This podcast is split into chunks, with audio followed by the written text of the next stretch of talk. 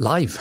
Mirko, ti dicevo che io vivevo a Gallarate e mi ricordo che arrivavo a sto casello di Gallarate e ogni volta pensavo ho, ho, ho, proprio fallito nella vita, ho sbagliato tutto. Ne ho passato, insomma, non so, sono stato credo due anni a Gallarate.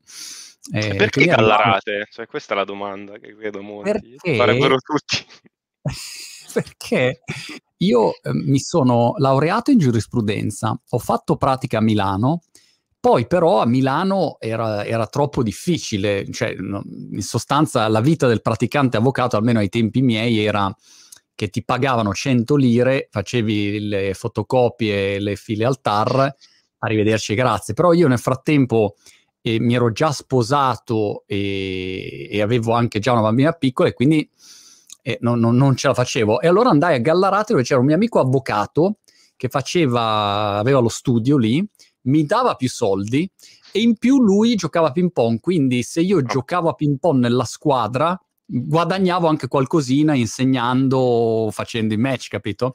Per cui sono andato lì, pacchetto tutto incluso, avvocatura ping pong e mi sono spostato e ho detto ma chissà che bella che sarà Gallarate non esattamente almeno vent'anni fa 30 anni fa non era proprio il massimo e no ma confermo so. diciamo che io ah. sono un po' più un po' più a tu nord Varese, Varese. Varese, è bello. Varese è la Londra de- della zona, insomma, i tempi... La, il Brighton del, del, dell'Italia, diciamo.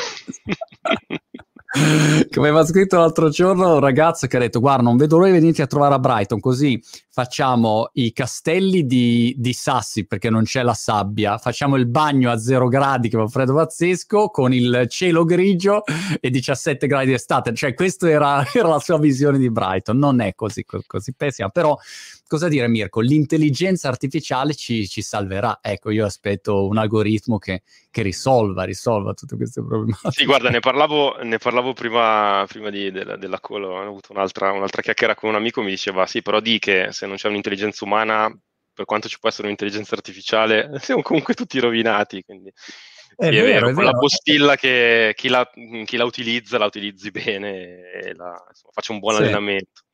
Devo dire, tra ieri e oggi è uscito spesso questo argomento dove in sostanza uno dice va bene l'intelligenza artificiale, però attenzione che dire intelligenza artificiale già è stata una pessima trovata che crea questa diffidenza. E poi magari cominciamo a diventare più intelligenti noi umani, che, questo aiuta comunque parecchio e poi parliamo del resto, insomma. Senti, Ma guarda, sì, ah. la nostra esperienza che ci dice che c'è ancora molta, diciamo, disinformazione sul tema, quindi uno dei temi principali che stiamo portando avanti proprio aziendalmente è cercare di fare uno step up per certi versi, quindi iniziare a parlarne, divulgare di che cos'è, cosa non è, principalmente cosa non è, perché c'è tanto fuori e tanto anche appunto sì. eh, disinformazione sul tema. Ma tu cosa hai studiato tua, nel tuo percorso scolastico? Buona domanda. Io sono informatico. un informatico, sì, arrivo da... Sì, sì, sì. Arrivo da scienze, della, um, da scienze matematiche. Quindi diciamo okay. la fortuna di aver avuto dall'inizio diciamo, una, un'estrazione molto vicina alla, alla matematica. Eh, arrivo dall'Università dell'Insubria, eh, e, e, poi diciamo, finisco, finisco ingegnere, quindi diciamo, ho, fatto poi, ho finito poi con, con, con, prendere la laurea in ingegneria e di conseguenza diciamo sono un po' un ibrido che forse è stata la fortuna che mi ha portato qua, insomma, avere un, una, una forma mentis quadrata ma con una flessibilità diciamo matematica che mi ha portato a avvicinarmi molto alla parte diciamo algoritmica e che è un po' il core del, del, del lavoro che facciamo, che facciamo oggi. Ecco. E voi quando siete partiti?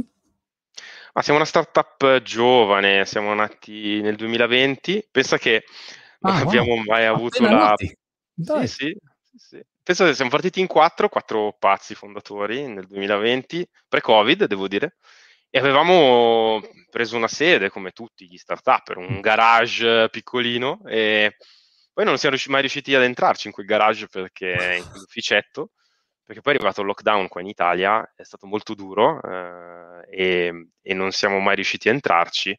Fortunatamente perché poi in realtà era 50 metri quadri, adesso siamo in 16, non saremo eh. più in grado di, di, starci là dentro e siamo tutti remoti, quindi eh, in una sorta di forced uh, smart working che poi è diventato un remote working, eh, che però ci ha da una parte obbligato a tenere alcune pratiche molto mm. forti di, di, di, di commissione, di, essere un team via dicendo.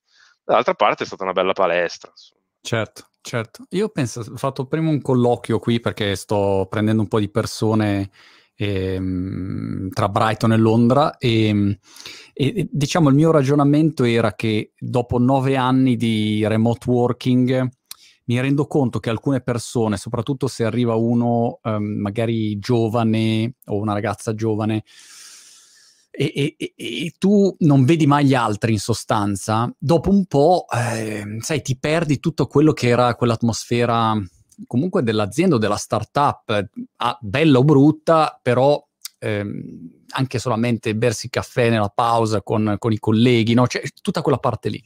E allora personalmente sto cercando appunto di di compattare anche fisicamente, dove ok, si lavora in remoto, però abbiamo almeno un punto di ritrovo dove periodicamente andiamo a fare il castello di, di sassi a Brighton nel bagno nell'acqua gelida, insomma, almeno si vede se uno sopravvive o meno. Però ecco, questo è un aspetto che, che senz'altro no, le aziende poi devono affrontare. E chiaramente se non è possibile, non è possibile, ma quando il lockdown è, è un po' risolto è una, una parte che Guarda, ti do ragione, ne abbiamo parlato tanto in azienda e adesso abbiamo trovato un equilibrio curioso che è fondamentalmente prendiamo un, un posto che ci accoglie tutti, anche perché i distanziamenti non sono banali, cioè metti 16 persone all'interno di una stanza o di un ufficio, cioè di avere un ufficio diciamo che prima era magari teneva 100 persone, no? oggi invece ne tiene una ventina.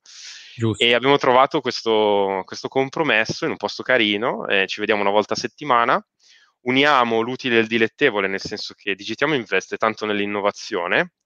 Ti ricordi quello che faceva Google col suo 20% una volta? Certo.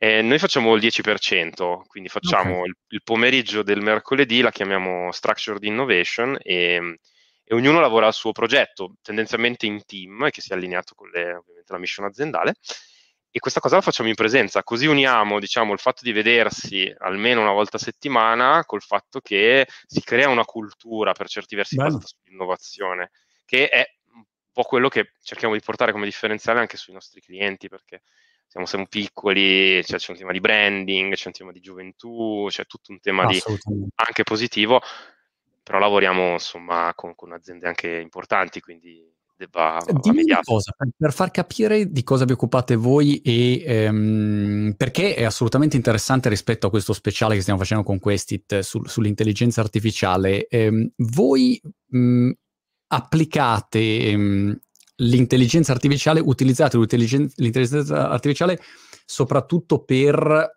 i contenuti? Sto così in, que- in quell'area lì o ci sono altre applicazioni sì. che vedete?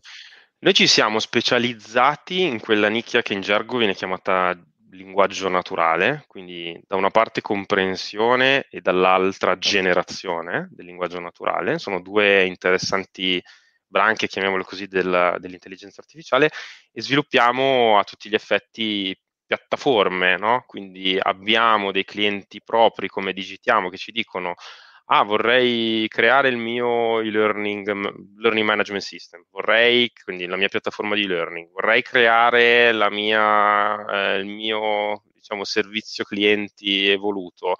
E, e noi diciamo, supportiamo con competenze tecnologiche e con sicuramente competenza sulla, eh, su, questa, su questa tematica molto grossa che è la gestione del linguaggio naturale. Pensa che eh, più del 40% dei progetti attivi in Italia oggi è, sull'intelligenza artificiale è, su, è, sulla gestione del linguaggio naturale, che è comprensione dei mm. documenti, comprensione dei testi. E c'è un filone molto interessante su cui ci stiamo specializzando, che è proprio la generazione. Abbiamo proprio due progetti attivi su questa tematica, eh, molto, molto, molto interessanti, che sono proprio generazioni di contenuti per uh, diciamo, blogger, siti, uh, automatiche e anche stiamo lanciando, lanceremo a settembre un primo libro scritto da, in parte dall'intelligenza artificiale, di un po' un, una frontiera interessante.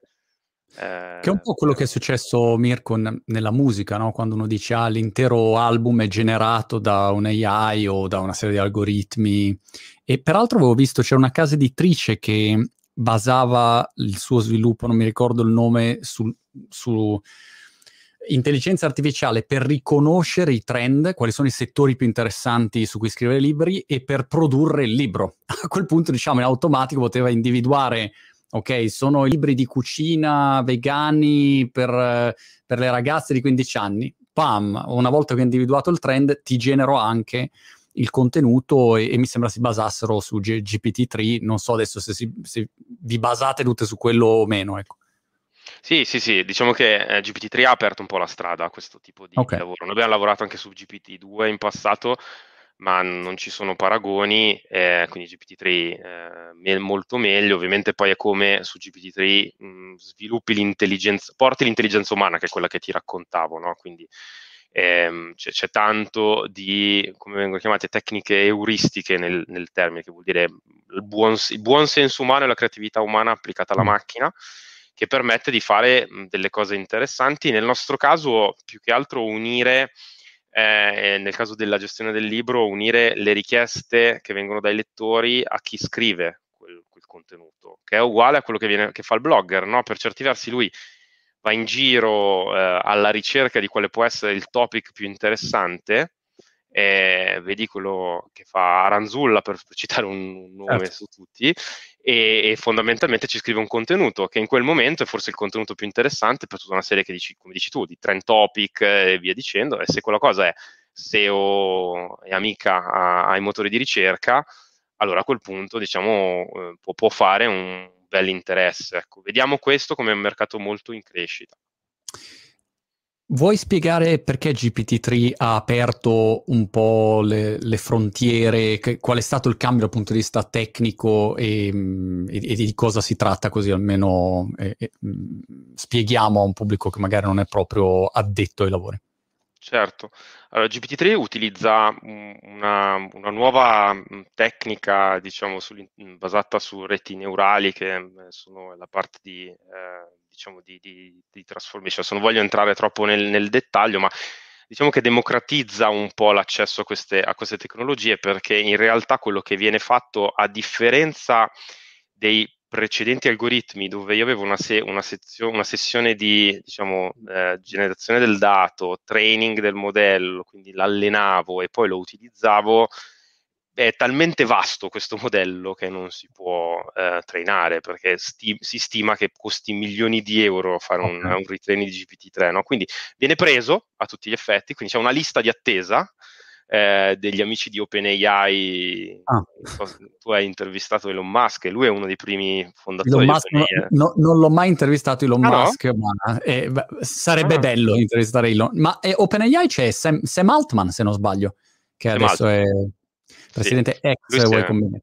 Si è, dif- si, è, si è, defilato, fra l'altro anche prendendo delle distanze. Quindi, diciamo, OpenAI è il detentore di questo, di questo algoritmo. Fra l'altro ne stanno arrivando anche altri mh, più importanti. La Cina sta, sta, lavorando molto, molto a fondo. Quindi tu ti metti lista d'attesa, ti viene data la possibilità di utilizzare questo algoritmo e fondamentalmente dialoghi con l'algoritmo. Cioè è, è come se gli dicessi traducimi questo, ci sono una serie di task, di, di, di cose che puoi fare con, questo algoritmo, tra cui la traduzione eh, da, una, da, un linguaggio all'altro, tra cui la generazione del lingu- della generazione, quindi scrivi un pezzo di un paragrafo capitolo che vuoi, eh, che vuoi venga, venga, continuato e l'algoritmo lo continua per te. No? Ah. Ci sono quindi una serie di eh, oggetti, vengono chiamati task, su cui questo algoritmo risponde e, ehm, e, ovviamente è stato allenato su una serie di eh, corpus di documenti, vengono chiamati, quindi mh, conoscenza condivisa in rete, tra cui Wikipedia, conversazioni varie ed eventuali, e, e di conseguenza lui poi eh, è in grado di, sulla base della tipologia di task su cui lo, lo richiami, di tradurre per te, di generare per te eh, sulla base di alcune regole. Quando conosci queste regole e ci applichi la malizia e la creatività umana, fondamentalmente puoi ottenere in parte degli ottimi risultati. Noi l'abbiamo usato per costruire in parte un libro, quindi mh, banalmente, diciamo, una parte scritta dall'umano creativo che rimane sempre. Ecco. Sfattiamo il, il, il, mito dell'intelligenza artificiale autonoma, non, non esiste questa cosa, anche perché non ci sono ancora, non emerge creatività dalla macchina okay. ancora, quindi emerge, cioè la macchina può utilizz- essere utilizzata per replicare dei comportamenti umani, ma n- ancora non fortunatamente, spero mai, per diciamo, dare la, la, l'input alla, alla, creatività che rimane comunque del, dell'umano. Quindi noi non la usiamo come generazione di creatività, quindi c'è uno scrittore o il blogger che scrive una parte della, della sua storyline e la macchina che lo aiuta nella generazione in maniera sistematica dei contenuti che seguono quella linea di pensiero, okay. di creatività e, e via dicendo. In questo caso GPT-3 può essere utilizzato in maniera molto positiva. Ma in pratica tu ti agganci, hanno, hanno delle API, ti agganci alle API e, e, e riesci a fare una serie di, di, azioni su questo oceano che loro hanno già allenato e quindi ti dà la possibilità di avere come risultati dei risultati po- migliori rispetto a quelli della versione 2.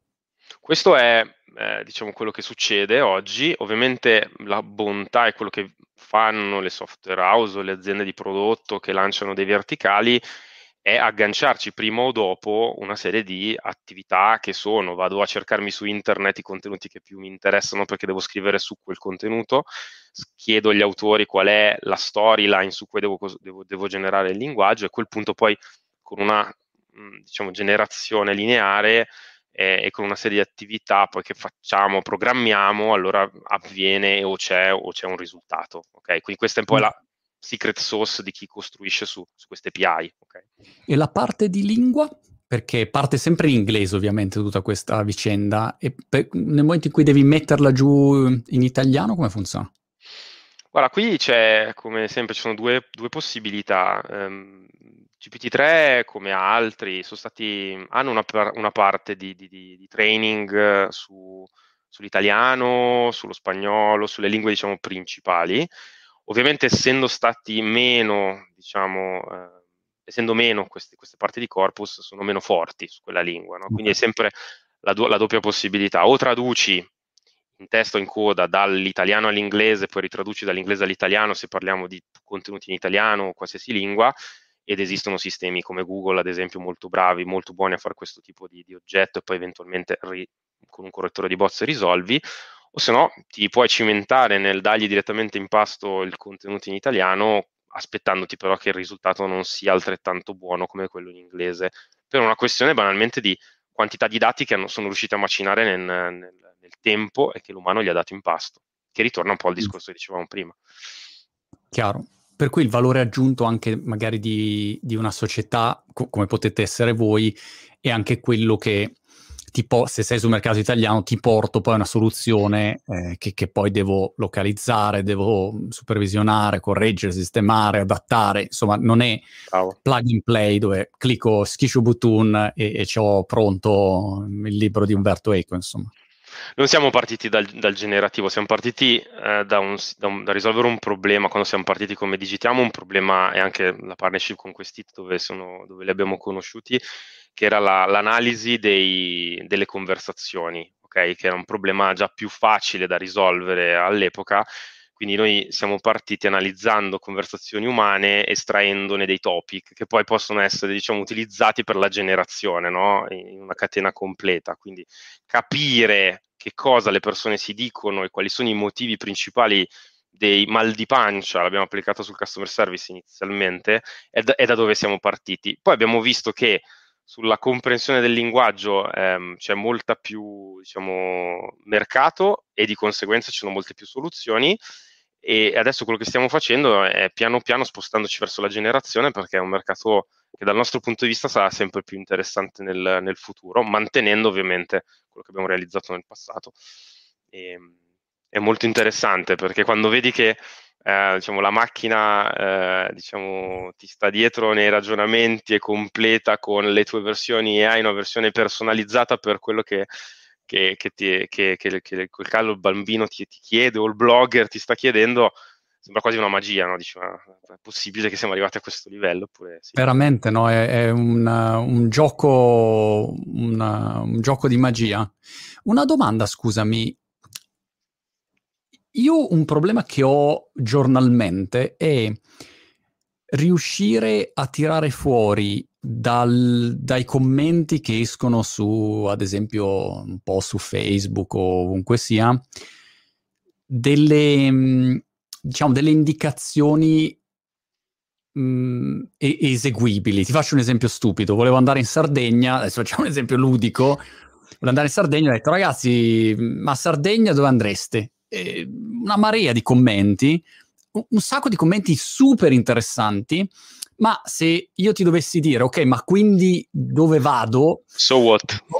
Hai capito? Cioè, ti perdi via, ma magari un certo ristorante è citato 45 volte e poi non è soltanto quante volte è citato, perché qua parte un altro problema, cioè se io chiedo una cosa hai lo spammer che magari è il tizio del ristorante che dice ragazzi andate da Monti a scrivere, allora tutti che scrivono ristorante, ma eh, sono magari l'amico dell'amico, dei bot o quello che è.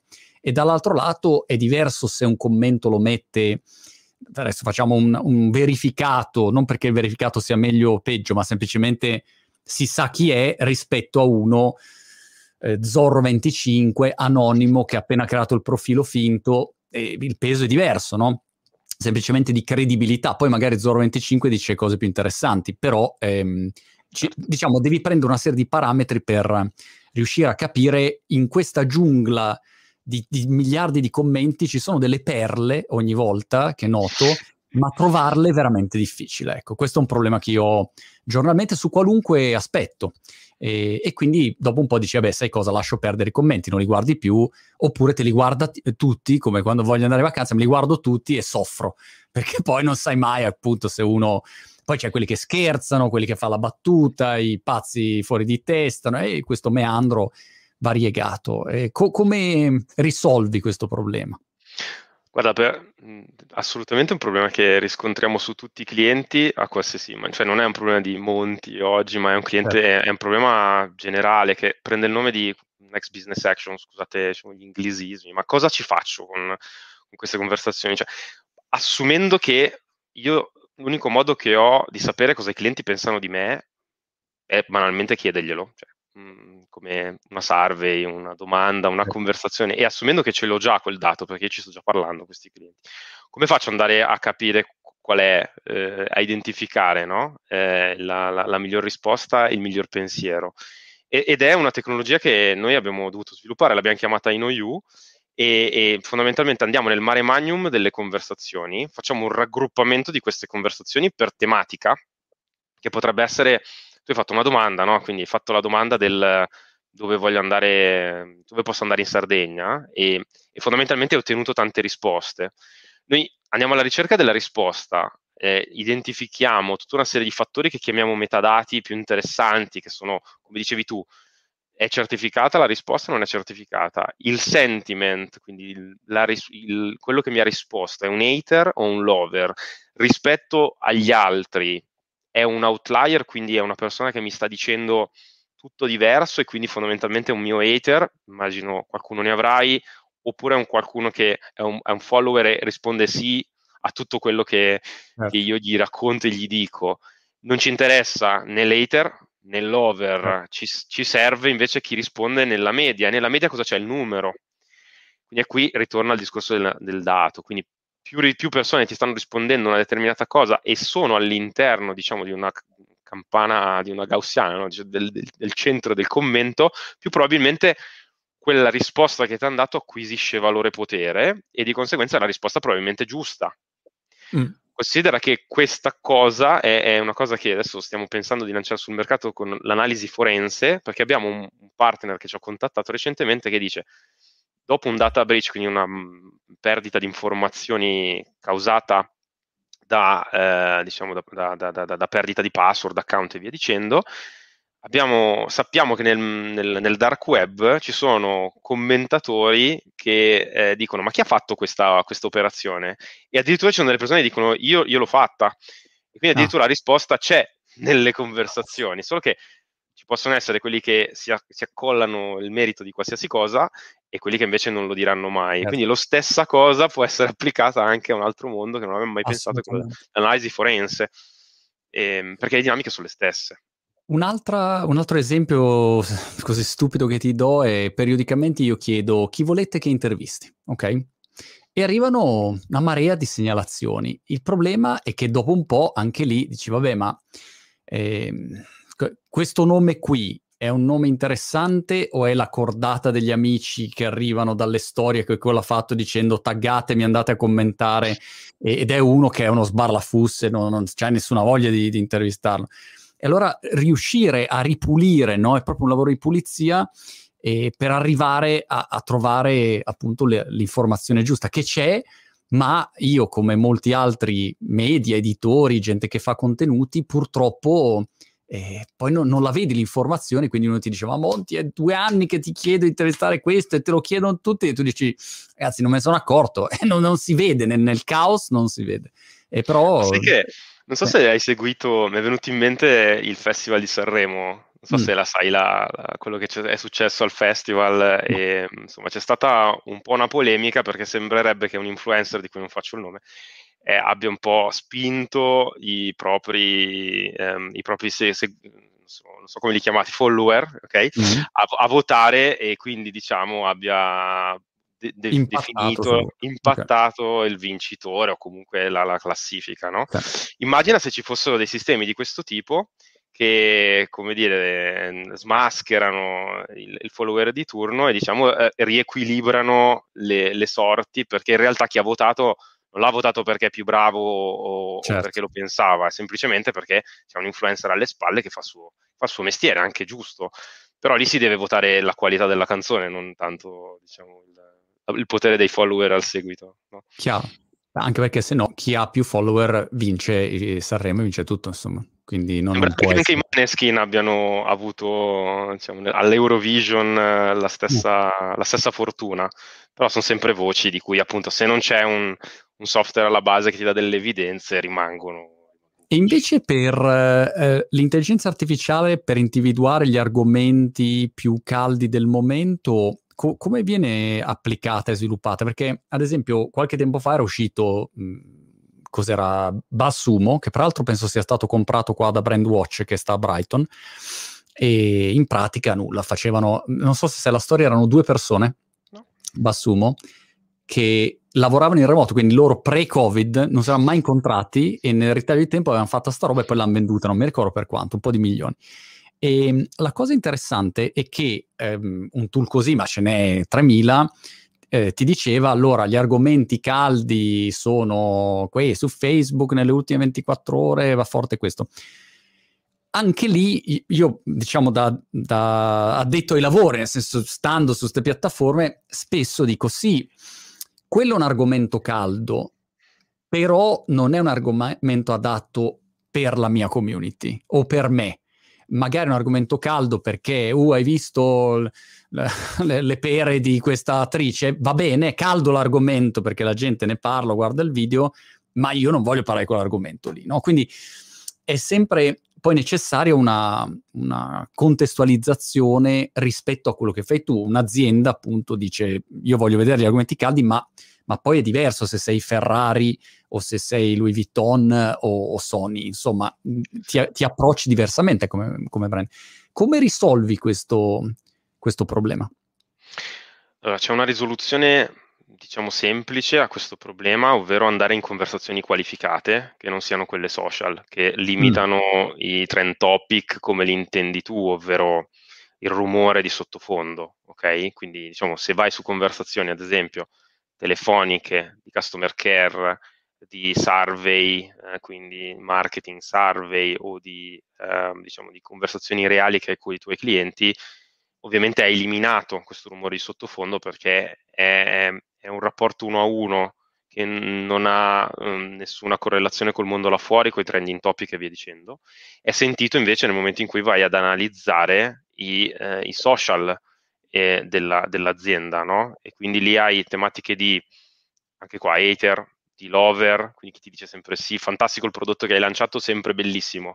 Certo. Non, è, non, è, detto che mm, lo sia, sia sempre così, è semplicemente perché quella persona è talmente mh, nel brand che qualsiasi cosa fai tendenzialmente è la, la, cosa più fantastica del mondo, vedi Apple no? come, come, esempio. Allora lì si applicano dei, dei, filtri, filtri che possono essere banalmente per rumore sottofondo, cioè non mi interessa che mh, commenti diciamo la ragazza o commenti il prodotto perché non mi interessa quella cosa, piuttosto che invece com- in- intelligenti eh, che si adattano sulla base della velocità col quale se- sale quel trend, nell'ottica sempre di dire magari non mi serve cosa sta succedendo come, come, come hype trend perché magari che ne so, l'iPhone ha avuto un problema sull'aggiornamento del software, ma mi serve perché faccio brand, comprensione del brand, capire cosa succede sul resto delle conversazioni, quindi filtro in ingegneria si direbbe un filtro taglia, taglia, alto o taglia basso su questo tipo di conversazioni. Quindi questa è la, anche la personalizzazione che viene fatta sulle singole aziende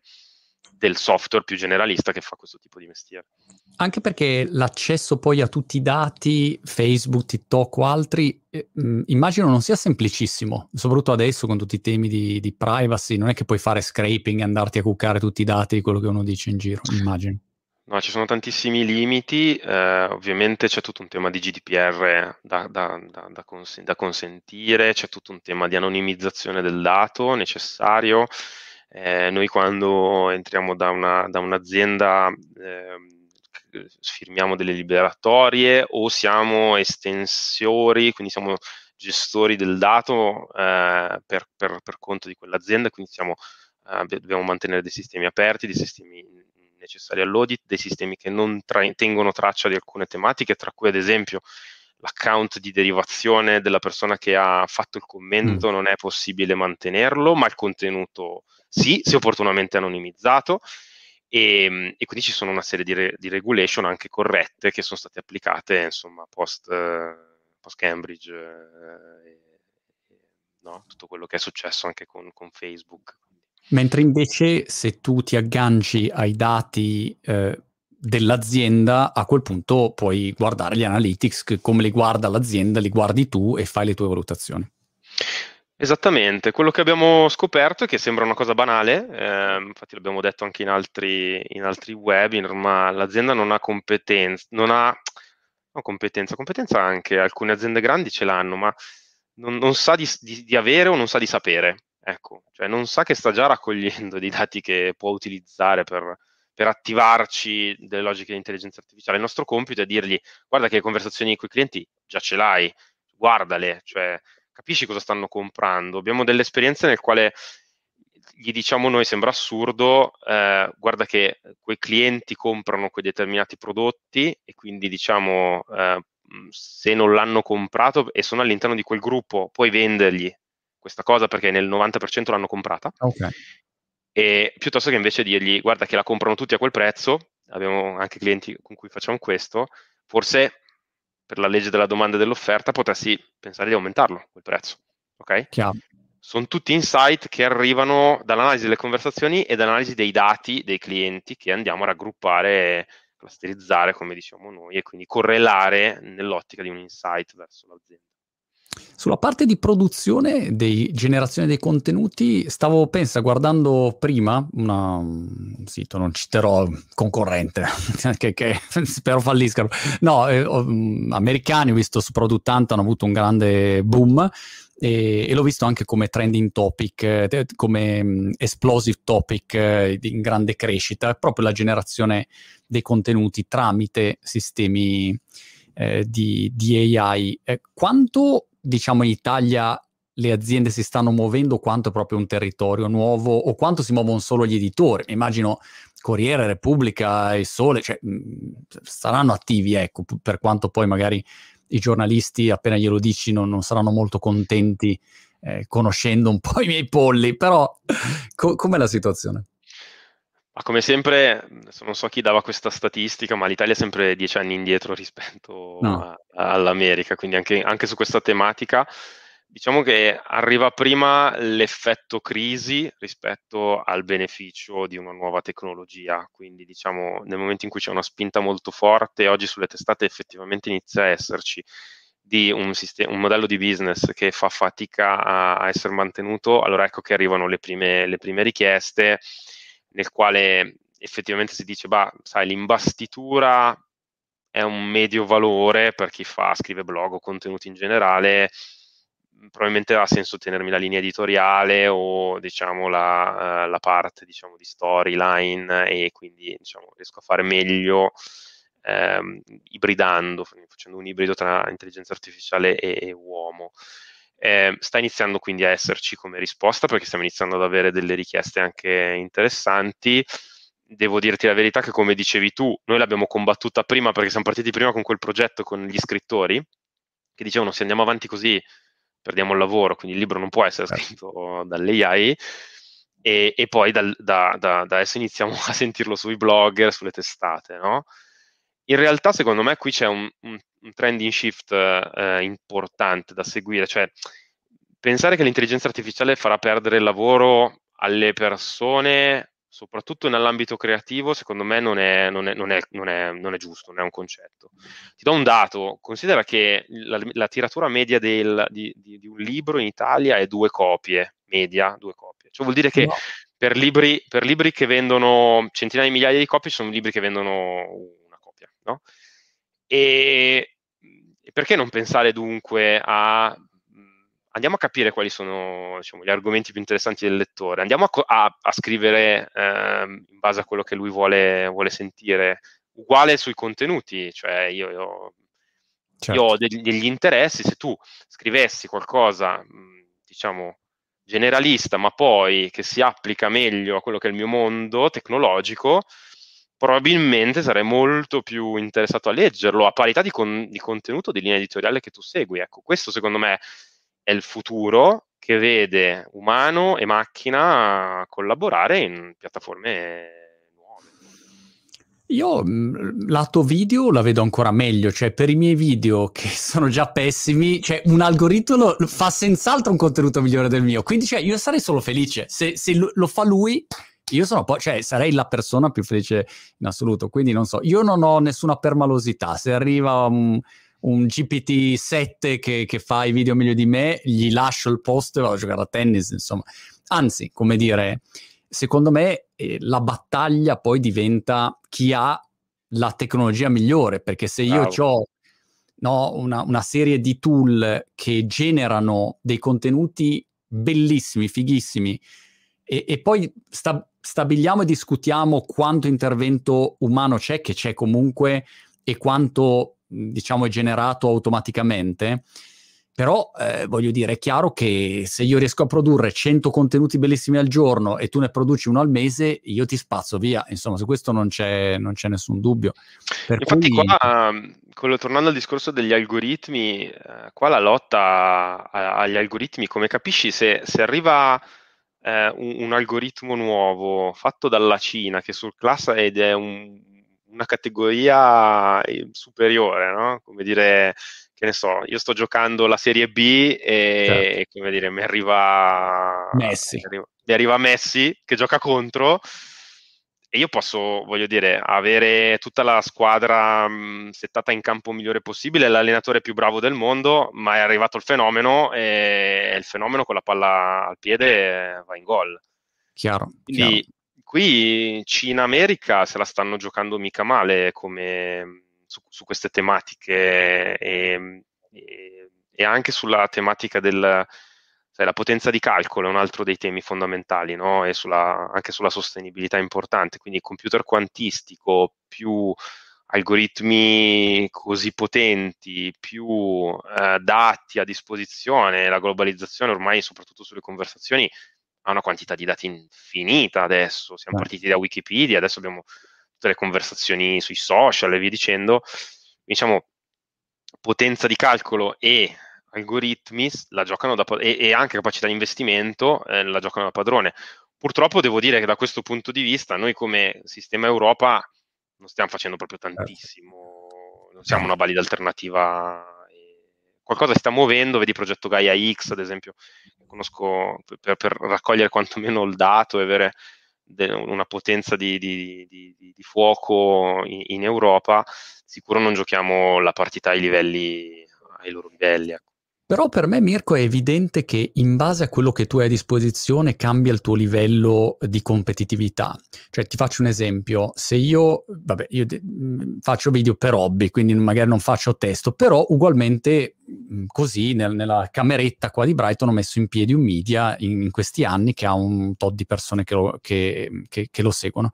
Però ehm, dieci anni fa questa cosa non potevo farla perché dovevo essere Murdoch o Berlusconi e avere le antenne, le cose, lo studio, le camere, era impossibile da fare.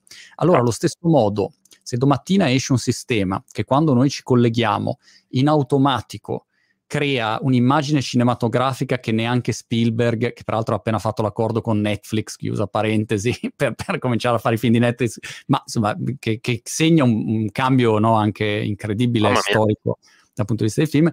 Però se i, questa intervista a livello qualitativo un algoritmo la rendesse, noi diciamo le stesse cose, ma poi abbiamo le camere che girano, l'inquadratura giusta, la musichetta mentre stai per dire qualcosa, cioè, e, e a quel punto noi siamo Hollywood e abbiamo un livello di competitività rispetto a uno che si collega così come noi, come stiamo facendo adesso, che, sa, che dal punto di vista produttivo quantomeno è un'altra categoria. Per cui questi sono aspetti che, sì. che, uno non può far finta che, che, che, non ci siano o perdersi nel ecco però poi chi lo fa la macchina, cioè è una collaborazione, però hai bisogno di, di tecnologia per, per competere oggi in qualunque mercato. Infatti l'unico, il modo che mi viene da dire abbiamo come eh, sistema paese, come aziende startup all'interno del territorio per diciamo competere e acquisire competenza, perché il fatto che tu sia riuscito a montare uno studio al tuo interno video, no? che poi può evolvere, è perché hai nei giorni, nei tempi nei, e negli anni acquisito competenze e ti fa dire sì, questo è un algoritmo buono, certo. un sistema, un processo buono, quello no, e l'hai costruito nel tempo e questo ti ha permesso di dire che quando arriva, e questo fortunatamente democratico, un nuovo algoritmo, fai per dire questo si applica bene al processo, questo no, questo lo posso usare, questo non lo posso usare. E quindi lì ti giochi molto della tua competitività nel momento in cui purtroppo la tecnologia o l'algoritmo non la puoi scegliere. Ed è questo è il modo con cui noi stiamo interpretando, quindi continuare yeah. a farci esperienza ed essere quelli che hanno portato eh, l'algoritmo a scrivere il libro, l'algoritmo a scrivere il blog, eh, l'algoritmo a, e sappiamo esattamente perché sì, perché no, quale, come come parametrizzato, come trainato, come tutto il resto. Beh. È il, modo, il, nostro modo di interpretare, diciamo, la, una startup che eh, dire, ha, ha, limitate capacità, come sai, certo. partenza soprattutto. Certo, Luana Salvatore dice la differenza la fanno i contenuti. Ah, in parte sì, diciamo, non è solamente contenuto ma anche forma, no? la, la, comunicazione in generale, però se resti sui contenuti, che è proprio il mestiere di Mirko, è chiaro che se il tuo articolo LinkedIn lo scrivesse Umberto Eco o lo scrivo io, è diverso. Mi dai lo stesso identico concetto, ma una persona in grado di scriverlo in un modo strepitoso e l'altra come me e dice io mangiare, fare, è finito insomma. Per cui questo secondo me è un aspetto super interessante di prospettiva per vedere cosa succederà. Hai toccato, un, hai detto la, la, parola esatta secondo me, mm. diverso che non vuol dire più giusto o più certo, sbagliato, certo, certo. perché io in questo momento magari ho bisogno di Montemagno style, no? o chiaro, ho bisogno dell'eco style. Sì, e, magari il mio articolo fa più engagement di quello di Umberto Eco, no? cioè per il paradosso è, non è un fatto solamente di chi scrive meglio. No? Infatti uno degli algoritmi, perché poi diventano una chain, una catena di algoritmi, è proprio l'identificazione dello stile cioè, mh, mhmm, diciamo, eh, qual è lo stile che vince di più su chi ho di fronte? Certo. Perché come dicevi giustamente tu, non è contenuto solo, è anche forma, cioè il come mi pongo davanti al, a chi lo legge. Ma guarda, se, per assurdo, addirittura come mi pongo davanti ai, a, ai motori di ricerca. Cioè, ehm, vengo meglio indicizzato o, o, meno indicizzato? Anche quello è un dialetto per certi versi. Il, che poi viene interpretato e di conseguenza indicizzato più o meno bene. Tutti questi ingredienti fanno un contenuto che funziona e quindi raggiunge i miei obiettivi di business e... oppure no. Certo. Mirko, è stato veramente interessante, un grande in bocca al lupo per tutto e noi ci vediamo domani con la settimana di intelligenza artificiale in collaborazione con Questit. Ancora grazie. Ciao Mirko, alla prossima. Ciao, ciao. Ciao, ciao. And